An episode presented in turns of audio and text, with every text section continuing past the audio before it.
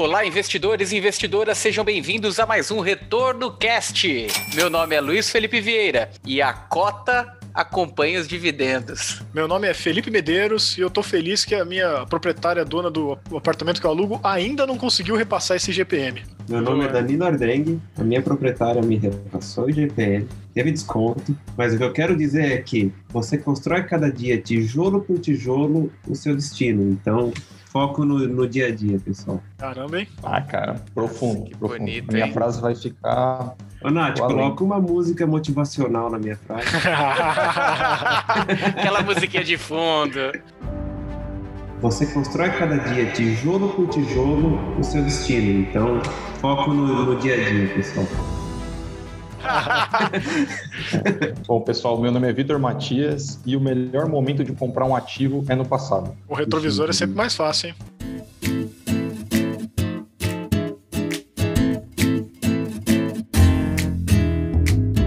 Com essas frases inspiradoras, iniciamos aqui o nosso retorno cast sobre fundos imobiliários no ano de 2021. Até o, acho que a gente não tem como não começar o nosso podcast sem falar nessa alta aí de taxa de juros de 2% para 2,75, é, algumas precificações colocando até alvos ali de 5, 5,5% para o final do ano. E é fato que isso mexe com qualquer mercado de renda variável, principalmente quando a gente fala de fundos imobiliários, né? Porque o investidor agora passa a ter uma condição de rentabilidade para o ativo livre de risco com uma taxa maior, necessariamente ele vai exigir um retorno melhor para os ativos de risco, né? E até colocando já o Vitor aí na jogada, Vitor, o que, que você entende aí desse aumento aí de taxa de juros? Você, sendo um especialista aí em fundos imobiliários, você acha que no D0 a gente já vai perceber esse,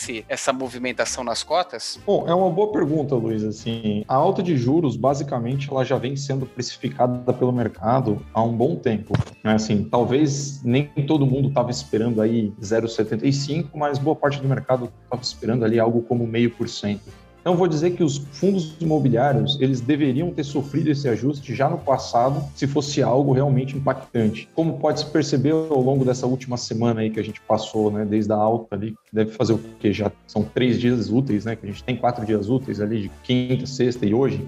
É, os fundos imobiliários sofreram muito pouco. Né? As oscilações tendem a ser normais, os fundos sofrem os ajustes das negociações diárias, os yields não subiram, não baixaram, se mantiveram ajustados. O que a gente tem que ver, assim, discutir aqui, eu acredito que vai ser boa parte da nossa discussão, é a respeito de o quanto os juros ainda podem aumentar e se isso vai ter impacto ou não nas cotas, na precificação dos fundos imobiliários. Esse impacto agora, acredito que não, não afeta tanto, inclusive acredito que o mercado não, já foi precificado isso aí. É, a curva já estava um tempo já mostrando um prazo um pouquinho mais longo lá pro 6%, né? Bem, bem maior do que o que a gente tinha na Selic mesmo, né? Mas assim, além da- do ajuste de, de 2 para 2,75, né? Aumentou lá 75 bips, né? Teve também já uma meio que afirmação de que vai subir mais 0,75 ali na, na próxima e o mercado todo ainda tá de olho como é que tá essa inflação, porque, aliás, agora, né, do momento que a gente gravou, tá tendo também problema lá com a, a lira turca, então tá, assim, os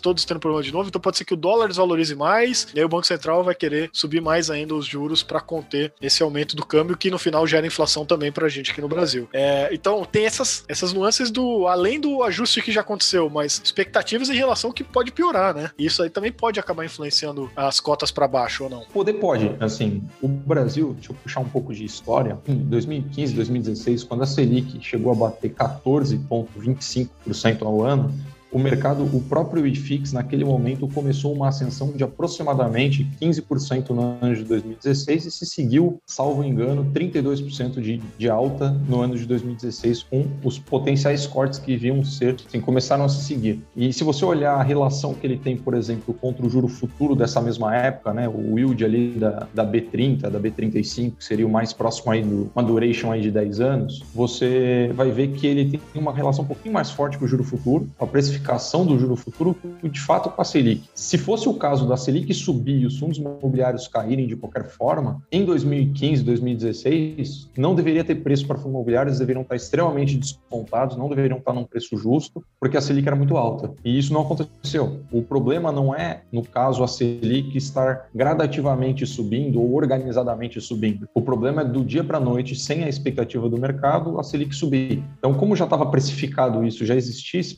de alta de curva, eu, pelo menos na minha visão, eu não vejo essa alta de, da Selic como um potencial para fazer os fundos caírem, derreterem ou, se, ou caírem muito e ficarem naquele patamar muito descontado. Assim, a gente tem que olhar um pouco mais para a relação de spread de juros entre o yield de um pagamento de juros, que é do caso do fundo imobiliário, ele paga juros, então você vai olhar contra um título que paga também do tesouro, e aí sim você começar a precificar se ele vai ou não ter um, um ajuste para esse spread continuar favorecendo o fundo, né? E esse ajuste seria no preço da cota, naturalmente. É, porque querendo ou não, não sei se ficou claro para quem está ouvindo aí, essas questões todas que a gente está falando de relação de juro com o fundo imobiliário, né? Existe, de certa forma, um, um custo de oportunidade, né? Que o investidor vai avaliar. Pô, então se agora os meus os, é, os títulos públicos estão pagando mais, né? É, os juros ali, tanto no, no vencimento quanto de cupons, né? É, e teoricamente são ativos livres de risco, bem teoricamente, mas porque são títulos emitidos pelo governo. Então eu vou exigir que os meus fundos imobiliários me paguem pelo menos a mesma coisa de yield também, é, ou mais, porque teoricamente eles são renda variável e tem mais risco do que o, o título público, né? Então é meio que essa relação. Na medida que sobem os juros, ele vai querer pagar mais barato na cota para poder ter o mesmo retorno de aluguel né? Exatamente. É. A relação é basicamente essa, né? Você vai precificar o ativo livre de risco, né? Os juros que paga esse ativo livre de risco contra os juros que paga um fundo imobiliário com risco. E você vai exigir, né? Racionalmente você exige de um ativo de risco como os fundos imobiliários um spread sobre essa taxa, né? Um prêmio que a gente chama, né? Um prêmio de risco sobre esse yield. Agora, agora um negócio que é importante a gente deixar claro aqui no nosso podcast é que a gente está tratando o tema muito na, na questão do home broker ali, a precificação do ativo. Quando a gente olha o conceito do fundo imobiliário, independente da curva de juros, o que você enxerga sim no home broker, você pode lá ter os seus desconfortos, uma oscilação na tua cota. No curto prazo, isso aí pode acontecer movimentos que você pode achar indesejado, mas para aquele investidor de longo prazo, ele tem que ter ciência que os preços também se ajustam né, na linha do tempo. O aluguel também se ajusta na linha do tempo, de acordo com ofertas e demandas. Se o, a taxa de juros ela aumenta, a, os custos operacionais também eles aumentam nas mesmas proporções, isso é repassado na linha do tempo, ocorre esse ajuste de precificação também dos ativos de fundos imobiliários. De fato, no curto prazo, aumento de taxa de juros ele é sensível para a cota, porque a cota, como eu disse lá no do, do início desse podcast, né, é, é, a cota ela acompanha os dividendos, né? Então, se você tem esse impacto no, no que você vai receber mensalmente, dado que um ativo livre de risco começa a te pagar mais, você vai exigir mais dividendo em cima daquele valor. Então você vai ter um ajuste imediato na cota. Mas com o tempo, conforme aquele fundo imobiliário ele vai fazendo gestão, vai gerenciando melhor os seus recebimentos de dividendos, vai tendo incremento nesse recebimento de dividendo, é natural que o valor da cota também volte a subir. Estou correto nessa afirmação, Vitor? Ah, correto você está. A questão que eu queria colocar em pauta aqui, talvez seja um pouco de polêmica, Luiz, é o seguinte: basicamente, a Selic ela é um ajuste né, de política monetária contra a inflação. Então, ela é uma medida reativa à inflação que ela naturalmente acontece por, né, vamos dizer que por um mercado eficiente, né, embora a gente sabe que não é, por um mercado eficiente, ela acontece por conta de oferta e demanda. Então, né, você tem ali os ajustes e você tem uma medida reativa dos juros para conter a alta inflacionária. Então, pensar o seguinte: vamos pensar num tijolo num fundo de tijolo, né, físico, ele existe um imóvel, tem valor financeiro esse imóvel, né, tem um valor construtivo ali embutido, e a taxa do aluguel dele é corrigida por um índice inflacionário, inflação ou IGPM, né, os mais usuais, ou INCC também, que é o índice de construção civil. Esse índice inflacionário, ele aconteceu, então ele vai subir o preço dele, naturalmente a Selic vai ser reativa contra isso e vai aumentar os juros do outra ponta. Só que o fundo imobiliário, com o ajuste de IPCA, ele vai ter esse ajuste naturalmente no yield dele. Então vai aumentar a rentabilidade, vamos dizer assim. Você vai ter um yield maior só por existir o aumento da inflação. Consequentemente, o preço de ajuste da cota não deveria ser tão brusco quanto se imagina contra a Selic, mesmo que ela suba muito, a não ser que ela tenha um spread de diferença contra a inflação muito alto. Aí sim a gente está falando de uma situação que realmente pode desagradar, cair o preço da cota para o yield valer a pena. Do contrário, como eu falei antes, né, essa subida controlada da Selic não altera tanto assim os preços. Mas aí a gente realmente começa a entrar em umas polêmicas, né? Porque, de fato, uma das coisas que o pessoal sempre argumenta, né, que, ah, pô, fundo imobiliário é uma forma aí de você, de investir por todos os motivos de investir em imóveis que existem, mas também é uma forma de você ficar tranquilo que você está protegido da inflação, porque, né, os aluguéis reajustam e tudo mais. Mas a gente está acontecendo aqui um fato que, imagino que não seja inédito, ainda mais no Brasil, com hiperinflação que já teve, né, mas pelo menos nos períodos mais recentes era pouco comum de ver, de que o IGPM tá tão alto, tão alto, que o pessoal não tá conseguindo repassar, né, tanto para pessoa física como também para fundos. E aí ele acaba perdendo um pouco dessa característica, né? De, pô, ele vai me proteger com inflação, mas se ele não repassa, o aluguel vai subir menos que a inflação e aí o investidor vai acabar sofrendo também, né? Aí a gente tem um ajuste de cota, mas não por causa do aumento da Selic, por falta de repasse. Assim, são, são, são coisas que, sim, de fato, você não, você não vai separar uma coisa da outra. A Selic poderia continuar a 2 ou ter caído para 1,5, porque o IGPM foi gigantescamente alto e você não tem esse repasse no fundo. De qualquer forma, né? Quer dizer, o IGPM continuou alto, a gente já teve cortes da Selic e o IGPM estava alto. E mesmo assim, a Selic continuou caindo. Quer dizer, tem uma certa polêmica sobre a forma de repasse, mas se a gente isolar as características, a alta da Selic não implica uma queda no preço da cota o repasse do índice inflacionário, sim, porque daí realmente você está diminuindo o yield do, investidor e a renda fixa está subindo. Na minha cabeça são coisas diferentes, né? De novo, né? não sou dono da verdade, mas é uma questão é, de, de, discussão. Só, só, só para ficar claro também, GPM, para quem, quem não sabe, é um índice que traz é, referência para atualização de aluguéis no, no mercado imobiliário e é um índice muito mais próximo à inflação no atacado do que no varejo, né? Quando a gente pega pega a inflação no varejo, o índice que, que tem maior representatividade é o índice de IPCA. Mas mesmo assim, a gente vê uma, um descompasso muito grande entre IPCA e GPM, né? E isso também traz um, um certo desconforto, porque quando a gente olha precificação, é, o, o, aluguel só sobe, pegando o caso de vocês, né? Felipe Medeiros e Danilo Ardengue aqui. O, se, se, o proprietário chega de uma hora para outra, chega para vocês e fala: olha, vou subir o seu aluguel em 15%. Vocês podem muito bem ter uma quebra de contrato. É fácil esse proprietário ele alugar o imóvel onde vocês estão ou, ou vai ser difícil ele realugar?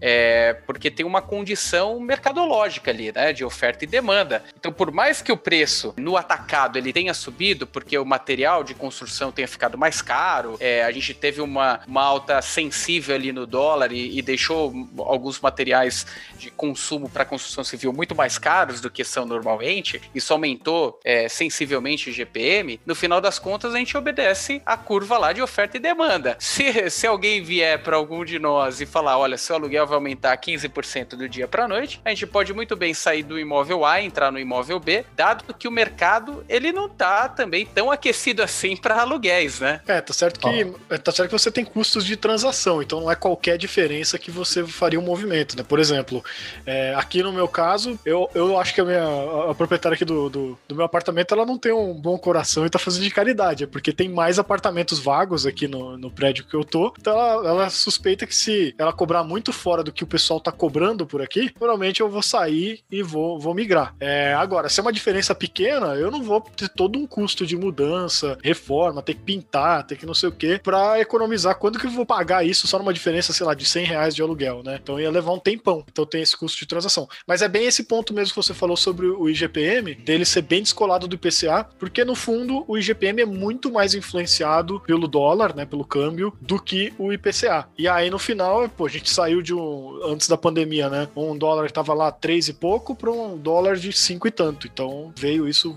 influenciou diretamente no, no, no IGPM, que é, é uma cesta de bens diferenciada aí pro atacado e que infelizmente usa-se isso pro, pra parte de imóveis. E aí eu acho que dá esse descasamento mesmo, né? Pô, subiu o IGPM por causa do dólar, por causa de não sei o que, papapá, então vou reajustar o aluguel. Sendo que as pessoas elas não ganham em dólar ou, enfim, qualquer coisa nesse sentido. O salário das famílias não aumentou igual aumentou o IGPM. Então, realmente não tem como repassar diretamente foi o IGPM. As pessoas simplesmente não iam conseguir pagar. Aí dá esse descasamento aí que a gente está vendo hoje, né? Eu, eu, queria colocar mais uma polêmica, talvez, que é o seguinte, assim, né? Assim, eu, tô, eu tô colocando polêmicas no meu traz próprio polêmica, negócio. Traz polêmica, É, Cara, mas, eu tô aqui assim... para ver treta, tá? Boa. É, não, eu sou investidor agressivo, vou sair dando porrada em todo mundo.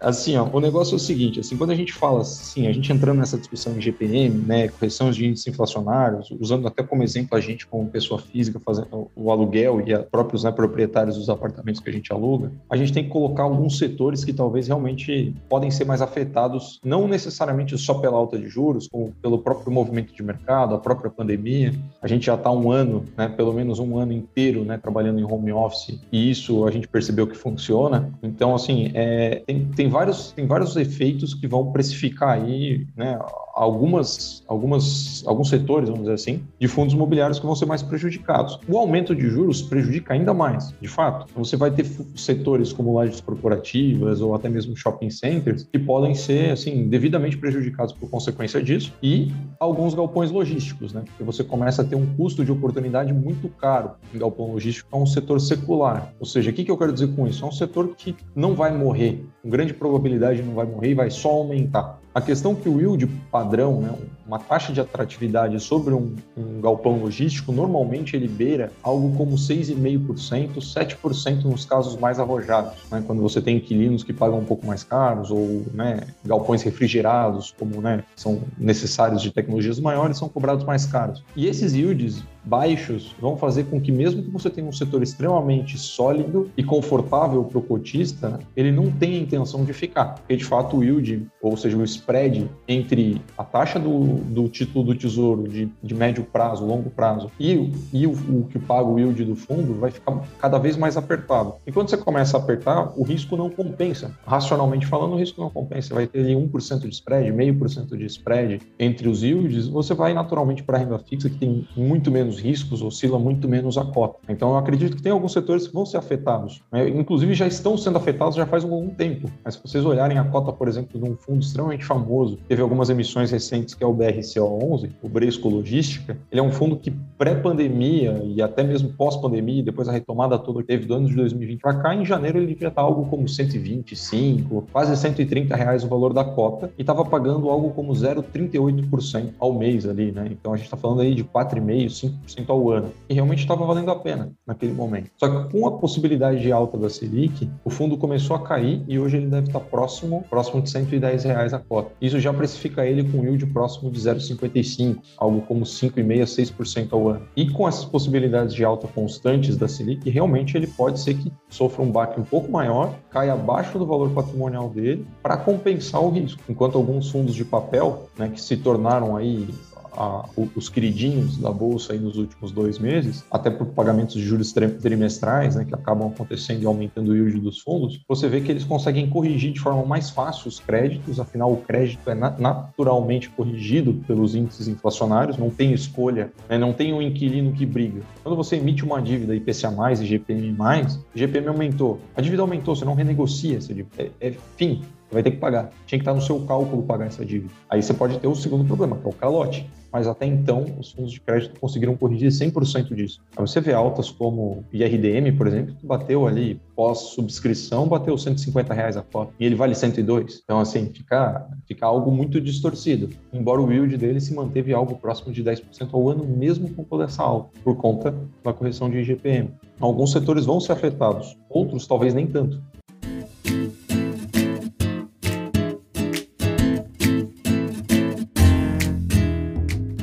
Aproveitando, Vitor, que essa, já entrando no, no, segundo bloco, que é, que é justamente esse, ah, é o, o, detalhamento, agradecer também você, Vitor, pelo, por ter feito a barba, cara, para participar aqui, porque a gente tá, tá aqui num Zoom, um olhando pro outro, cara, e, e não é porque tá na pandemia que não precisa fazer a barba, tá? Não, a última tá, vez que tá eu muito de... bonitinho, cara, tá, a... tá, tá, olha, parabéns. A última vez que eu, cortei eu lembro... o cabelo, né? Você esqueceu de então, falar que eu cortei o cabelo. É, a, a última vez que eu tinha, a última vez que eu tinha visto o Vitor Vitor, ele tá com mullet tipo Mel Gibson, na década de 80, assim.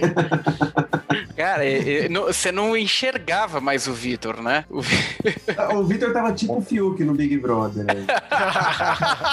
lindo. Não, mas é muito interessante esse, essa ah, temática. Agora, que, bom, que bom que eu cortei o cabelo, cara. Parecia com o Fiuk, era isso. Você tava a cara do Fiuk, parabéns, cara. Puta que Mas é muito interessante essa temática que você trouxe, principalmente fundo de papel, porque a, a, tanto a questão de aumento de taxa de juros quanto à questão de volatilidade que o mercado teve é, na questão da pandemia, os fundos de papel se mostraram bastante resilientes, né? Nesse período mais atípico aí de mercado. Muito por conta dessa maior previsibilidade, né? Ele tem um, um, um ativo é, é, pós-fixado, vamos dizer ali, né? Que, que oscila conforme uma taxa já, já pré-contratada. Isso traz um certo conforto na, no reajuste do pagamento de um, um título que está combinado ali com o devedor, né? Então, hoje a gente vê um cenário de até portfólios de fundos de investimentos, carteiras de fundos de investimento, trazendo um peso muito maior para fundos de papel, né? Sem dúvida. É, ao mesmo tempo que você vê alguns fundos fazendo esse movimento de papel, você vai ver alguns fundos de fundos, né? É, que são outros fundos de papel, mas que compram cotas de fundos no, no mercado, se envolvendo agora, nesse momento que a gente está tendo uma alta de juros, com fundos de galpão logístico e lajes corporativas. Então, assim, num primeiro momento, talvez alguns fundos de fundos sofram por conta de um yield mais baixo e uma precificação mais baixa. Mas a grande probabilidade do mercado é ele se ajustar conforme você comentou muito bem no início, Luiz, que é a seguinte situação: os fundos eles ajustam o preço da cota. O próprio mercado vai se ajustar ao preço, de, ao preço que ele reage. Né? Então, por um lado, você pode ter uma baixa agora do que vai acontecer, né? alta de juros, queda das cotas, etc. E no segundo momento, os preços começam a se ajustar. Então, alguns fundos de fundos começaram a mudar a alocação para comprar fundos já descontados, fundos de lajes corporativas, até fundos de galpão logístico, que sofreram um baque foram punidos por, em excesso, né, por conta de uma expectativa de alta de juros que não impactou de forma tão influenciada assim o yield dos fundos. E se esses fundos voltarem a, a ter um carrego interessante, a própria cota vai ter um bom upside, que é importante para um fundo de fundo, e depois o yield dele se ajusta naturalmente aos índices inflacionários. Então, assim, por um lado, a gente está vendo uma punição do mercado, seja, o mercado está punindo alguns setores, que provavelmente vão retomar mais rápido ou vão retomar com mais expressividade num futuro muito breve. E não é assim, quando eu chego um futuro breve, assim, não quero dizer daqui a um mês, né? Tô falando daqui a um ano, dois anos, né? Talvez três anos aí, algo num prazo curto, médio aí, que, que assim, agrade bastante quem tiver um pouquinho de paciência. É, esse é um ponto aí que você começou.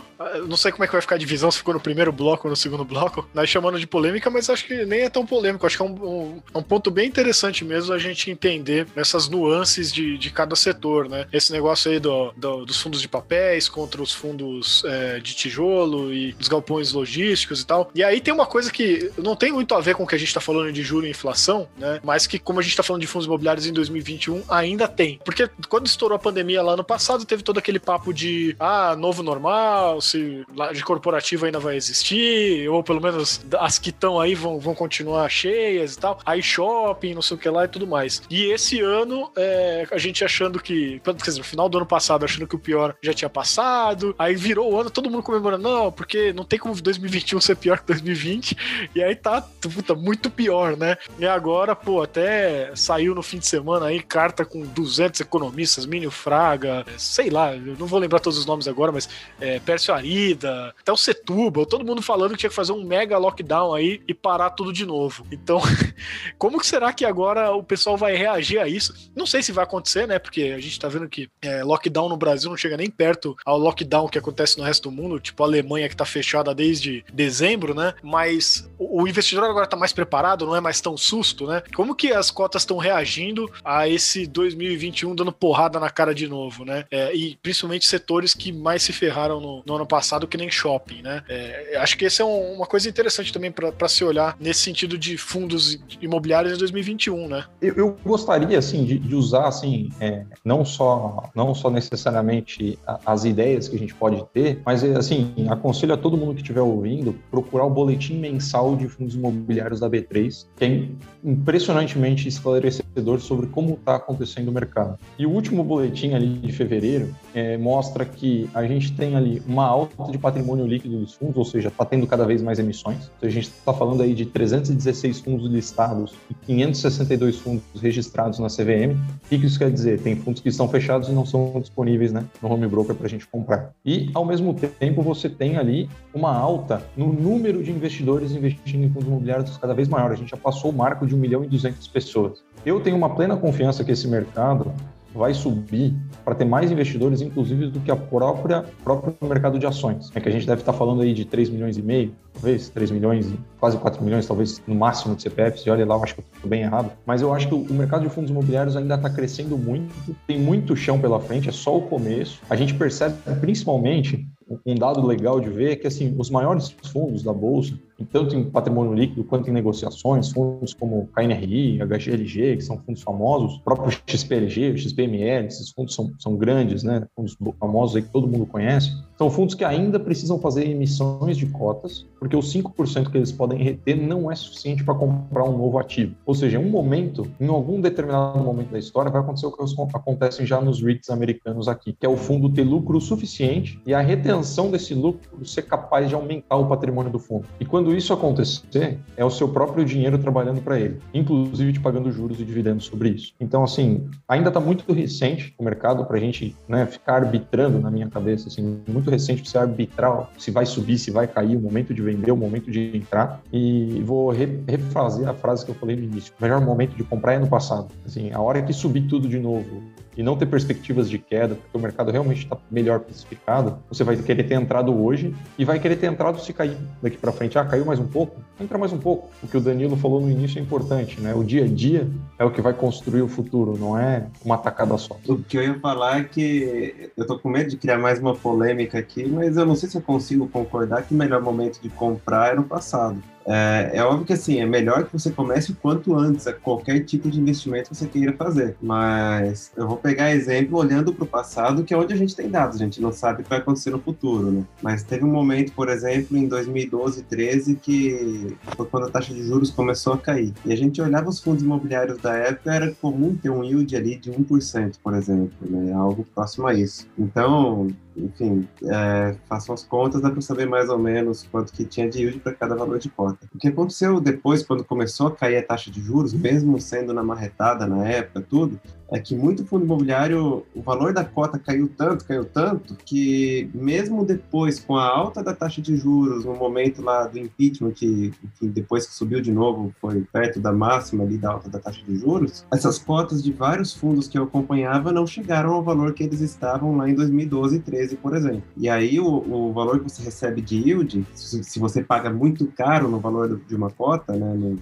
caso, ele acaba não compensando tanto. Então eu estou fazendo aqui, estou sendo o advogado do diabo do Vitor aí também, né? Que a gente tem que, tá certo, quanto antes comprar, melhor. Quanto antes começar a investir, sempre melhor. Eu concordo totalmente com isso. Mas tem que tomar muito cuidado com o momento que a gente está fazendo esses investimentos, né? Uma boa polêmica. Uma boa polêmica. Bom, quanto tempo leva para se pagar um fundo imobiliário comprado em 2012 sobre o yield que ele pagava naquele momento? Mesmo que o preço da cota seja o mesmo, Será que o valor recebido ao longo do tempo, isento de IR, não compensou mesmo assim essa alta? E se ele tivesse reinvestimentos ou subscrições novas a preço abaixo do valor patrimonial que saiu várias vezes? Tal, talvez a tacada de comprar no passado sem recorrência do futuro realmente posso acreditar que não valorizou o mesmo preço, mas só o recebido de yield pode ser que tenha pago esse totalmente o valor da cota paga e seja, entre aspas, né, assim, a fins pessoais, 100% lucro o valor da cota. Pagou 100 reais, em 10 anos recebeu 100 reais por cota, teoricamente aquela cota é 100% lucro. Tirando a inflação, é, mas é legal. É, não, sim, sim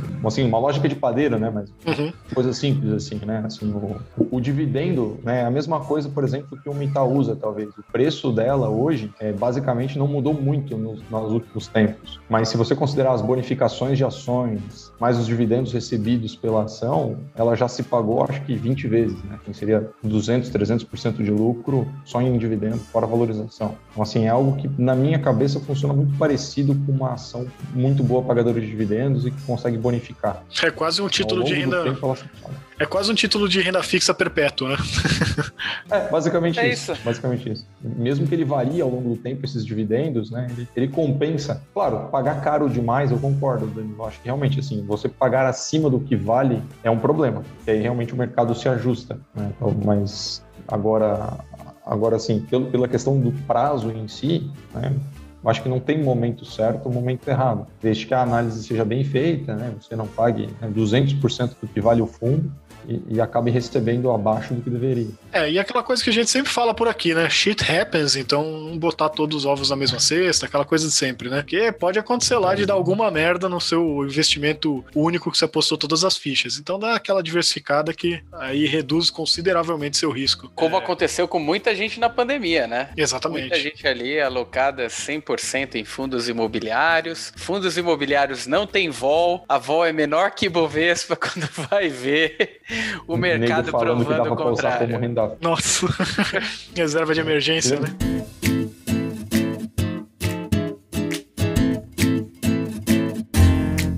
dá para a gente já avançar para o terceiro bloco. Quem, quem, possui já uma carteira de fundos imobiliários é, precisa ter uma atenção maior a essa dinâmica de ajuste de preços?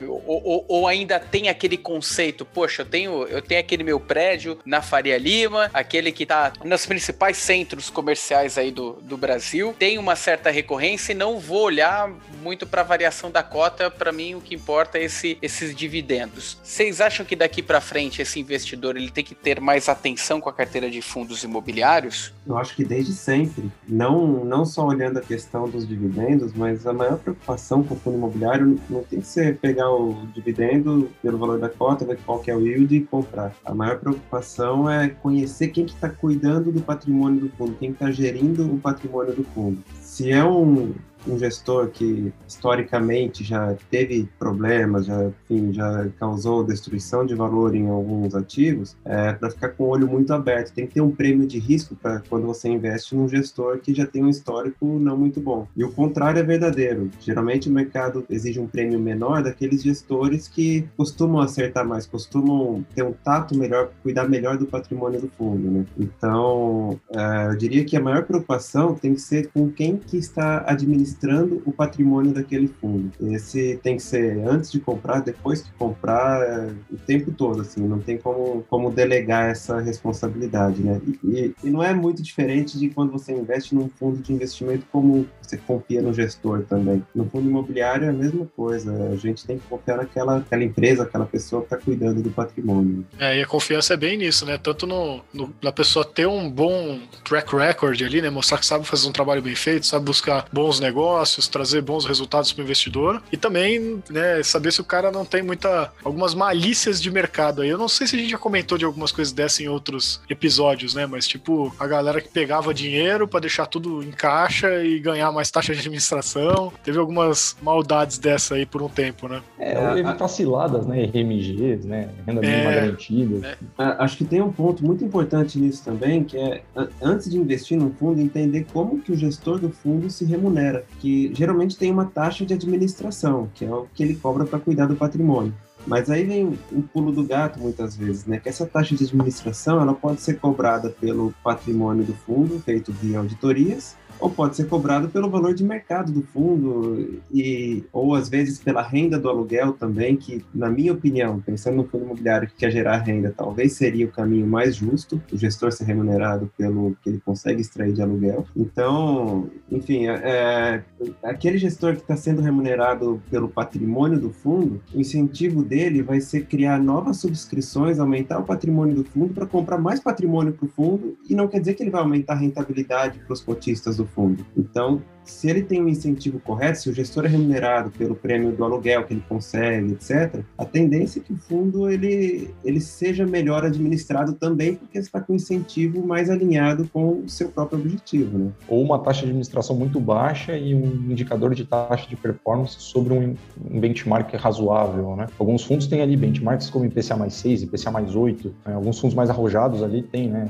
IPCA mais 8 como benchmark, e a partir daquilo ele ganha 20% de taxa, e a taxa de administração é 0,8, é algo só para realmente pagar custos. Aí você vê um gestor alinhado de fato em gerar performance, gerar resultado. Exatamente. Ele gerando resultado, pô, IPCA mais 8, um baita resultado, ele ganha algo acima disso. Então vale a pena também, considero, acho que aqui não temos polêmica, né? Pensamento focado total em gestão e também na forma como esse gestor ele é remunerado pelo trabalho dele. Né? Afinal, é como ele vai dedicar o tempo dele e a, a inteligência que ele tem por trás para poder fazer aquilo funcionar. Para a gente até finalizar esse tópico, o, quais seriam os principais indicadores para o investidor olhar na hora de optar por um fundo imobiliário, hein, Vitor? É, eu queria só voltar rapidamente sobre o que você falou da carteira dos clientes, Luiz, que é o seguinte, assim, o importante para mexer numa carteira num momento como esse é basicamente o conforto do investidor e o custo de oportunidade que ele enxerga mantendo a carteira que ele tem hoje. Assim, depois de fazer toda a análise profunda que o Danilo comentou, ele tem que entender o que conforta para ele. Porque se ele acredita que laje corporativa não é um bom negócio, ele não está afim de esperar, sei lá, dois, três anos nessa aposta de que as lajes vão voltar a funcionar, vão, vão ter aluguéis de escritório novamente, o mercado vai circular na Faria Lima de forma normal, pré-pandemia, né, antes de acontecer isso, talvez ele não concorde em ficar com esse tipo de fundo. Né? Assim, ah, nunca mais quero ir para shopping, acho que shopping shopping vai ser explodido e aquilo lá vai virar um parque no meio da cidade. Sair de shopping. Então, o conforto é importante, né? E basicamente, assim, pensando em indicadores, assim, depois de olhar toda a parte da gestão, né, e as taxas que a gente já comentou, é importante olhar uma questão de preço. Né? Preço importa. Não dá para dizer que preço não importa. Preço importa sim. Então, não pagar caro é um começo. Né? Então, assim, não precisa pagar barato, né? Não precisa pagar barato. Precisa pagar um Exato, preço justo. Isso. Não necessariamente pagar barato, né? Pagar barato também implica algumas coisas, né? Saber se está barato ou está caro é uma questão difícil, mas pagar um preço justo, né, e tentar olhar ali principalmente para o valor ali, né, preço sobre book value, né, preço sobre o valor patrimonial do fundo, tentar evidenciar o que, que implica naquele valor, né, assim, se é um fundo de tijolo é mais difícil de precificar, é um fundo de papel, basicamente ele deve ser 100% o custo, um para um, e se ele for acima disso, significa que você está pagando mais um papel que já foi emitido, um crédito que já foi emitido e ele tem valor fechado. Afinal, o valor de um crédito é basicamente o valor futuro daquele crédito, trazido ao valor presente sobre a taxa que ele paga. Então, se o fundo vale mais que isso, a taxa que ele está te remunerando é maior, você está pagando ágio sobre esse crédito. Então, tem que, dar um, tem que tomar certos cuidados ali na hora de escolher os fundos. Cada fundo tem um indicador diferente, mas basicamente você tem que olhar o preço sobre o valor patrimonial do fundo e tentar evitar ali uma regra de bolso, não é? não é o máximo da verdade, mas uma regra de bolso é algo ali entre 0,90 e 1,10 do valor patrimonial, né? Seria uma regra simples de você entender, tentar enxergar um valor justo do fundo. Abaixo de 0,90, talvez você não esteja enxergando algo que o mercado esteja e o fundo não vale tanto a pena. Muito acima, talvez o fundo está mal precificado pelo mercado, né? o valor patrimonial dele vale mais, o mercado não enxerga, ou não foi feita uma reavaliação ainda, ou ele está muito caro. Então tem que tomar alguns cuidados como esse, eu acho muito importante. Importante olhar se o fundo ele tem assim qualidades razoáveis de ativos, diversificação de ativos, evitar fundos monoativos, né? monos de qualquer forma, monoativo, monoinquilino, monorregião, tudo que é mono já começa a ficar mais difícil de precificar, o risco fica muito concentrado. Né? Exemplo, né, fundos que estão 100% alocados em São Paulo, agora com a nova, né, com, essa, com esse lockdown aí do, do, do, do Covas sobre quatro dias aí, né, de feriado, acho que vai, vai fechar quase uma semana, dez dias, praticamente um, sem trabalho. O segmento inteiro de monoinquilino, né, os fundos de agência bancária, né? É, ou por exemplo, assim, fundos de varejo, você tem alguns fundos que tem varejo de rua, né, e varejo de rua, basicamente, está tudo fechado agora por 10 dias. Isso impacta grotescamente no, no, resultado das lojinhas, e as lojinhas, basicamente, vão ou ser inadimplentes, ou se for um, um, um valor de aluguel sobre faturamento, como é num shopping, boa parte dessas lojinhas de varejo tem, já impacta no yield do fundo de novo. Então, assim, tudo isso precifica-se muito mal, sabe? Então tem que cuidar, monorregiões, qualquer coisa que é mono por conta disso. Perfeito. Acho que com isso fica claro que os fundos imobiliários não são é, uma renda fixa, né? são renda variável é, então tome bastante cuidado no momento de alocar em fundos imobiliários. Outro tema que, que, é, que é interessante é que algumas pessoas falam: ah, eu prefiro investir no imóvel do que investir em fundos imobiliários. E essa é uma grande bobagem, né? Porque o imóvel direto, a pessoa ela não tem a precificação democrática como tem nos fundos imobiliários. O imóvel, se você tem um imóvel para que, que você está vendendo, ele tem um, um valor de mercado de um milhão de reais, chega alguém e oferece 700 mil reais. Seu vizinho aceitou 700 mil reais, mas você fala, não, vale um milhão de reais, você simplesmente não vende, né? Essa mesma dinâmica também obedece para o mercado de fundos imobiliários. É a mesma coisa.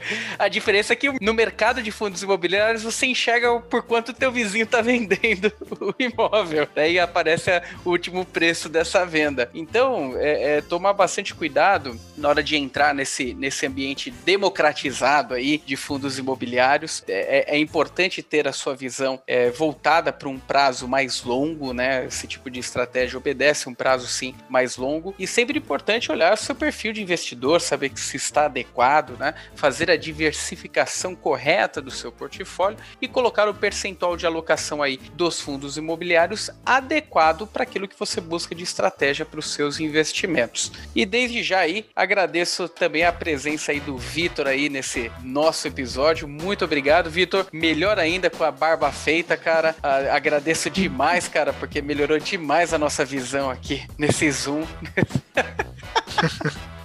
Bom, eu não sei, eu não sei porque que a sua câmera mostra um teclado, mas tudo bem. talvez, você, talvez você não fez a barba, né? Nossa, ele não quer nem mostrar pra gente o estado que tá. Olha, sem camisa, de bermuda de praia.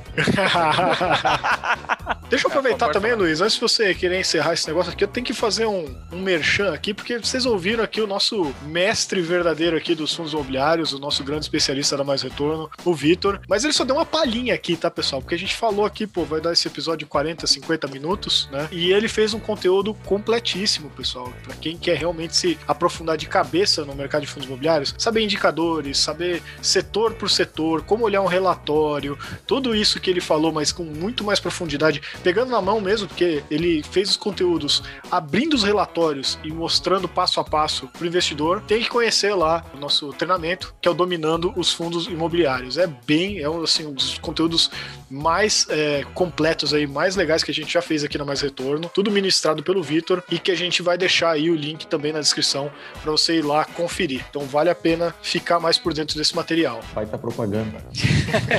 Fica aí o merchan. Muito obrigado, realmente o, o, material ficou impressionante aí, muito elogiado aí de fundos imobiliários, muito bem feito. E aproveito aí também você que nos está ouvindo é, nesse nosso podcast, as nossas mídias sociais. YouTube, estamos no youtube.com/barra mais retorno, Instagram no arroba mais underline retorno, Telegram, link aqui na descrição aqui desse nosso bate-papo e e-mail para dúvidas, sugestões, retornocast arroba mais retorno.com. Obrigado pessoal, até a próxima. Valeu, valeu, valeu pessoal. Um abraço. Você ouviu Retorno Cast.